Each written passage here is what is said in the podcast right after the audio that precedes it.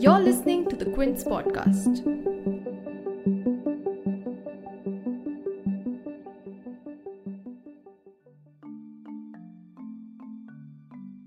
Almost a year after the incident of police violence over anti CAA protests that left at least 60 students injured in AMU, Prime Minister Narendra Modi delivered a speech on 22nd December on the event of Aligarh Muslim University's centenary celebrations.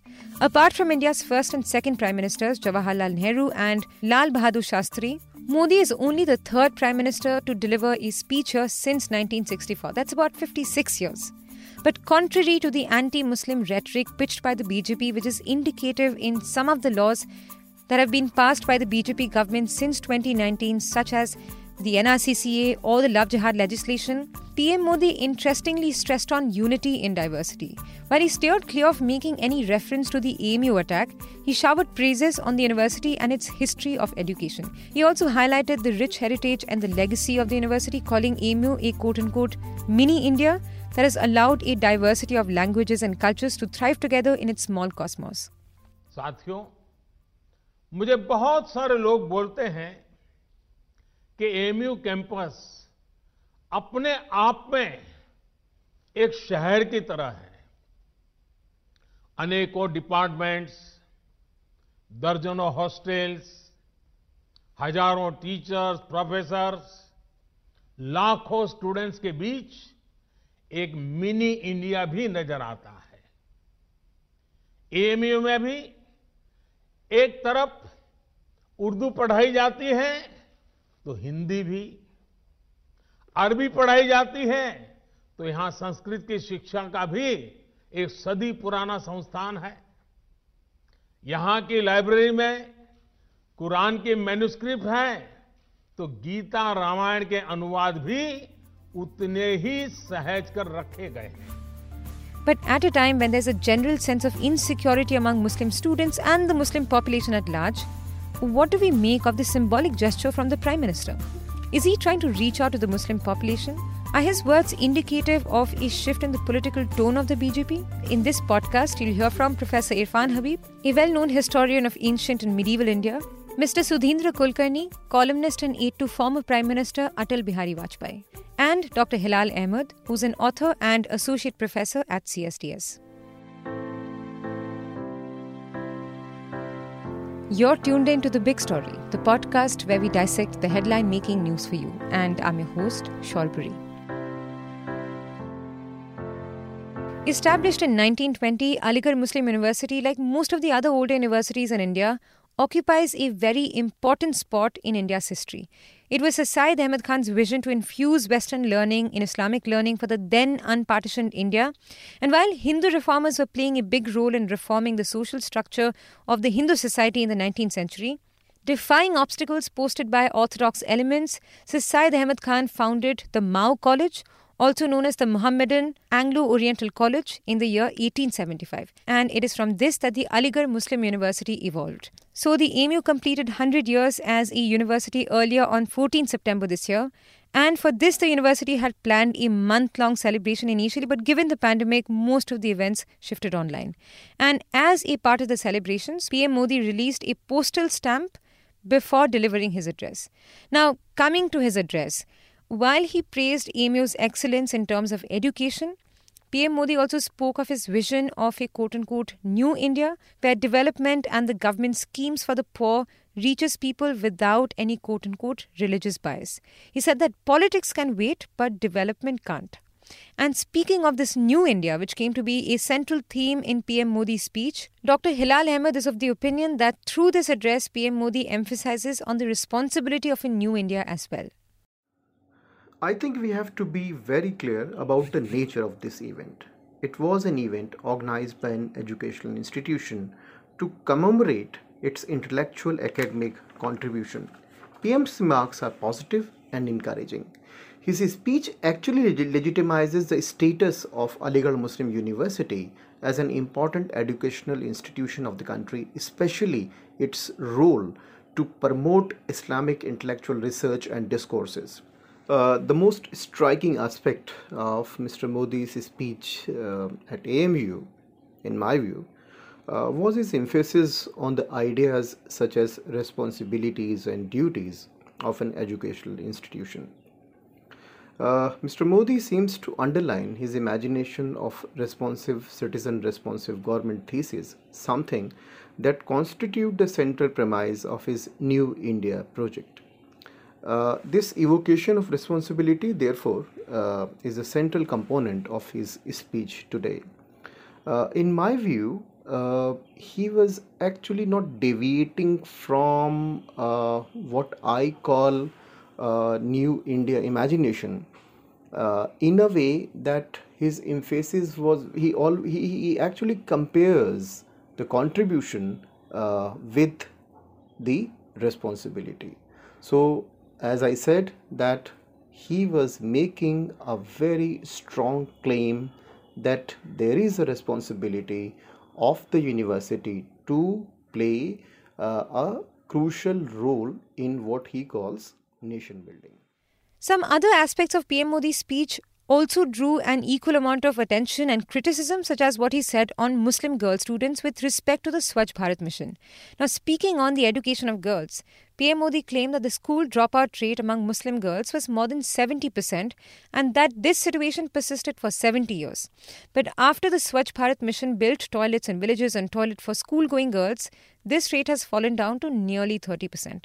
And lauding Mr. Modi's words, Union Health and Family Welfare Minister Dr. Harshvardhan tweeted saying, and I'm quoting his tweet, quote, Prime Minister Narendra Modi's words make it clear that he is serious about educating the daughters of the country. End quote. However, many people on social media were quick to point out the number of Muslim women students who are currently behind bars charged under the dreaded UAPA laws over the Delhi riots, while those who gave open threats on videos are walking around freely. A tweet by activist and poet Ikra Khan, for instance, listed the names of the said Muslim women charged under the UAPA, and I'm reading her tweet out. Quote, Ishrat Jahan, Gulfisha Fatima, Payal Tadvi, Safura Zargar, Masrat Zehra, Fatima Latif the Muslim daughters that the Prime Minister cares about so much. End quote. Some other tweets by AMU alumni also pointed out the hypocrisy in the Prime Minister's heaps of praises on the university. Commenting on PM Modi's Mini India remark on AMU, for instance, Tariq Anwar, an alumnus of AMU, tweeted, quote, The same Mini India was brutally attacked a year ago for simply registering protest against the government's action. End quote. So then, what do we make of PM Modi's words exactly? Like Professor Ahmed, Mr. Sudheendra Kulkarni also believes that if PM Modi's positive words translate into action, then indeed it is a good gesture. But he also points out that while AMU stands as a symbol of aspiration of learning among the Muslim population, in many ways the government has overlooked this aspiration and sidelined Muslim educational institutions. Aligarh Muslim University, the very birth of it was in response to aspiration in the Muslim community to get ahead in education. And therefore, uh, its uh, very special history must not be neglected at all. And uh, uh if there are reasons why, in some respects, uh, it did not come forward, the reasons are complex, including the neglect by the uh, government itself. Hmm. Because, in general, the governments and especially the BJP government now have uh, not paid attention to the aspirations of the Muslim community for higher education. Hmm. There are lots and lots of examples all over the country hmm. where Muslim educational institutions have been sidelined. Hmm. And uh, equally, or rather more importantly, the employment status of graduates from AMU and other Muslim institutions shows that uh, they they don't get the same treatment. Hmm. There are far less employment opportunities for Muslim graduates from AMU and from other Muslim universities. Hmm. So it's a uh, it's a, a subject that uh, needs to be looked at in a more uh, truthful and honest way. But what makes this speech so weighty is the fact that this comes after what many consider to be a tumultuous period for the Muslim minority in the country. In just the last one year, many would say that the government has doubled on its anti Muslim rhetoric, be it in its political campaigns or even its legislations. The NRC-CAA legislation, for instance, threatened to delegitimize citizenship for Muslims, which triggered a pan Indian movement, and in this, the role of Muslim educational institutions like Jamia Millia Islamia and even the AMU played a crucial role. But in both these universities, the government responded with force. And as Mr. Tariq Anwar pointed out in his tweet, if you remember, in AMU, a student protest held on 15 December 2019 against the police brutality that took place in Jamia just a day before over the anti CAA protests led to one more incident of police brutality with AMU students being tear gassed and lathi charged. More recently, the state that AMU is situated in has pushed some contentious laws specifically targeting Muslims. Since getting its approval in November, UP CM Yogi Adityanath's ordinance to target love jihad, which is largely a conspiracy without any proof, popular among the fringe Hindu extremists, has victimized several interfaith couples, and there have been several reports of Muslim grooms being arrested or even beaten up in jails. In fact, even as recently as last month, BJP campaigns from Hyderabad civic polls have given the impression of an attempt to erase Islamic contributions to India's history with proposals to rename the city and also promises to rid Hyderabad of its quote unquote Nawab Nizam culture. So, now looking at PM Modi's speech in that context of the BJP's general attitude towards this religious minority, do his words ring hollow? Is PM Modi trying to reach out to the Muslim population now? Professor Habib says that PM Modi's words, no matter how positive sounding, don't allay the insecurities that Muslims face in India right now. He points out that while Modi has rich words for AMU, this institution has bore the brunt of many a few attacks from fringe groups in the past on its image or on social media. It is because it has been it has been done by a by a politician who whom we all know, hmm. uh, besides being a prime minister.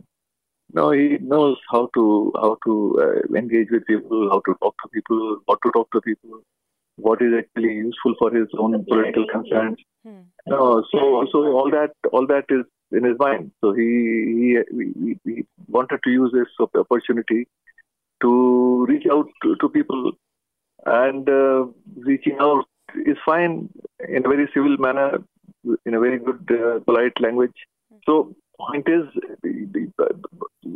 all schemes you talk about, mm. all schemes actually are for Indians. Surely, there is no doubt about it. Yeah. So they are not uh, schemes for Hindus, Muslims, or Sikhs, or Christians, or anybody. Mm. The point is how secure a section uh, for which you are devising these schemes is feeling. Mm. If a section feels insecure, these schemes actually mean nothing. But look at what is happening in the state. No, the state where the university works. No, the city Aligarh is part of Uttar Pradesh, and you see the, you see the governance over there. Hmm. And uh, we saw the violence. The, the, students are still behind bars, hmm. and many many students have suffered, have been beaten up, uh, and the university has been abused on social media, hmm. uh, called names. So all these things these things have happened. How to allay those fears? Right. You know? And uh, like uh, social media was used like uh, like all over, you know, for days together. And AMU was uh, the founder is called uh, Pakistani, uh, you know, somebody who inspired Pakistan. Mm. About Syed also, you know, with Syed died in 1898. University was not even founded; it was founded in 1920. Mm. You know? So all all these things go on in the name of AMU. And now our prime minister goes, which I uh, have no problem with. He goes and talks all good things about uh, the, the, university, its role in the freedom struggle, all sorts of things. He has said so many things. Hmm. But he should also keep in mind that how the brigade he leads, how are they looking at the MU and the Muslims over there, you know? Right. That also be, be, brought, be brought under control. Right. No, you cannot speak from an island, you know, where you are alone. Hmm.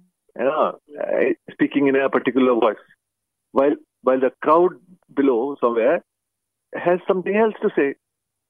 Hmm. You know? Right. So that is that is uh, that is not only my fear, but there is a fear of most of the people. So then, should we be interpreting Modi's speech as a shift in the BJP's approach towards the Muslim population? Professor Ahmed explains why the Prime Minister's remark can't be seen as any kind of a change in political tone in the BJP. The government is facing a few serious political crises. There is a strong farmer protest. The COVID 19 situation has not yet been fully resolved, and the economic crisis is also deepening. A section of BJP has also linked the farmer protest to Khalistan. In such a scenario, uh, it was obvious for the Prime Minister to take this opportunity to make a positive gesture. However, I don't think that this positive speech will have any impact on BJP's reliability on radical Hindutva.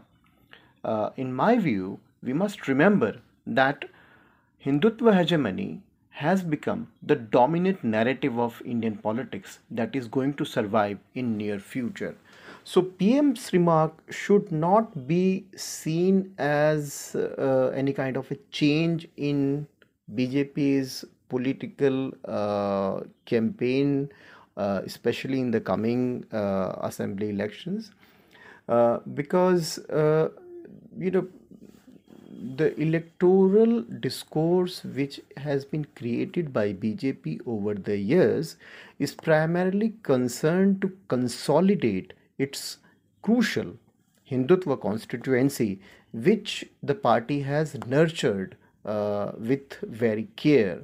So, therefore, uh, on the one hand, it's a positive development, but on the other hand, I don't think that uh, PM's speech will have any impact uh, on the nature of political mobilization, especially in, in, in coming elections, uh, which BJP is going to adopt. If you like listening to this episode, please subscribe to the Big Story playlist for episodic updates. We're live on Apple, Google Podcast, Spotify, JioSaavn, and most of the other popular podcast streaming platforms.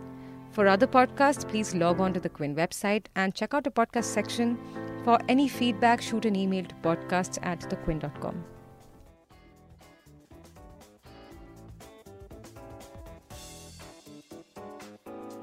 Thanks for listening. Log on to the Quint's website and check out our other podcasts